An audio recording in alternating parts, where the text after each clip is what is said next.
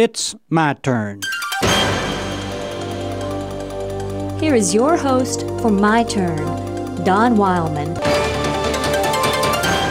In the spring of 1972, actor George Sanders took a vacation in a resort area in Spain.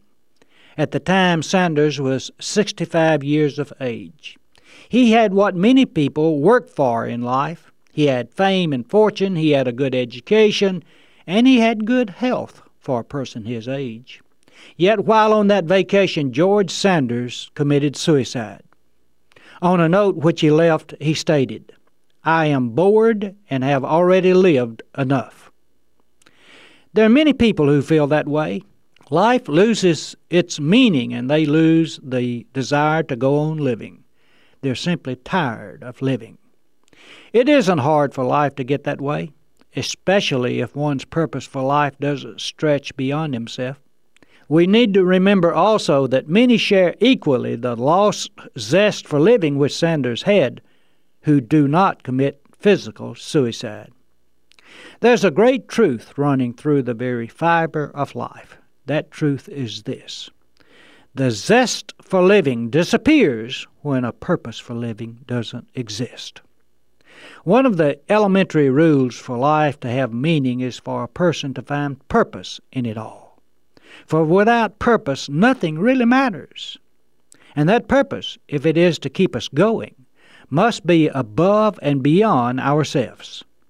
The carpenter from Nazareth laid it out in a very simple way when he said, The person who loses his life for my sake shall find it. When you have committed yourself to building a better world, to working for man's creator, to helping the human race learn to love and help each other, then life is always worth living. Despite the opinion to the contrary, fame and fortune do not, of themselves, put purpose and meaning into life. Did you ever notice that very few poor people commit suicide? They have to keep going because someone else is depending on them. Lose your life in service to your fellow man. Give yourself over to making the world a better place. Follow the advice of that Galilean carpenter, and you will find life. You will find life with meaning and purpose, abundant life, life full of zest. The person who lives only for himself will one day become bored and grow tired of it all. Eventually, the meaning of existence will disappear then there will be no purpose to sustain a desire to press on. The person who loses his life for my sake shall find it. There's a world of truth in that statement. The person who heeds its truth will never lose the purpose for or meaning of life. The person who ignores it will often die years before he is buried.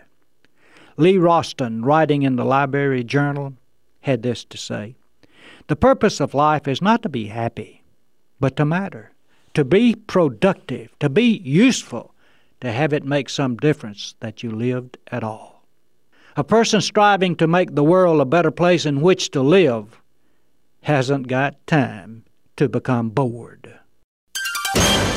This has been My Turn with Don Wildmon, a production of the American Family Association.